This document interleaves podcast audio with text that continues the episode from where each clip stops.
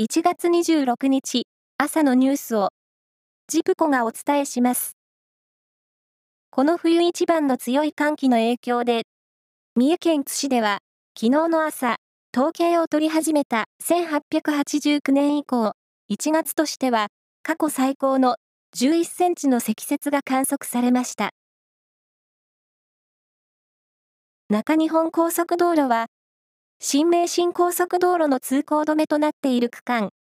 四日市ジャンクションと甲賀土山インターの間、下り方向と、亀山ジャンクションと亀山西ジャンクションの間、下り方向、それに、亀山西ジャンクションと四日市ジャンクション、上り方向の通行止め解除が、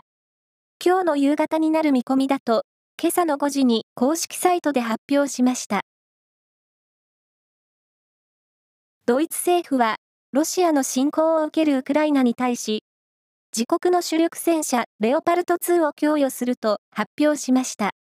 また、NHK によりますと、アメリカのバイデン大統領は、ウクライナへの軍事支援として、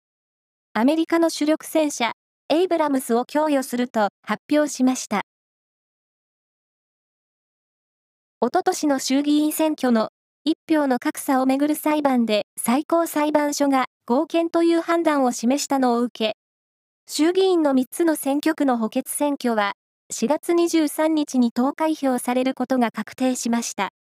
補欠選挙が行われる選挙区は千葉5区、和歌山1区、山口4区で、勝敗は岸田総理大臣の政権運営を左右しそうです。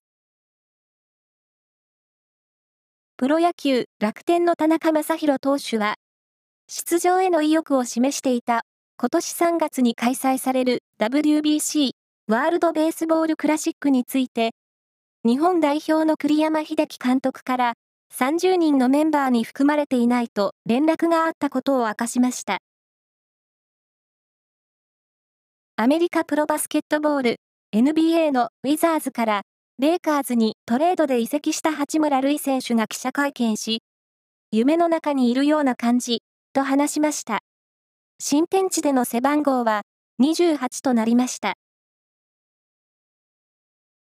サッカー、元日本代表で、2021年には名古屋グランパスに所属したフォワード、齋藤学選手が25日、オーストラリア1部リーグ、ニューカッスルジェッツに移籍することを発表しました。斉藤選手は、グランパスを退団した去年6月からは、韓国のクラブでプレーしていました。以上です。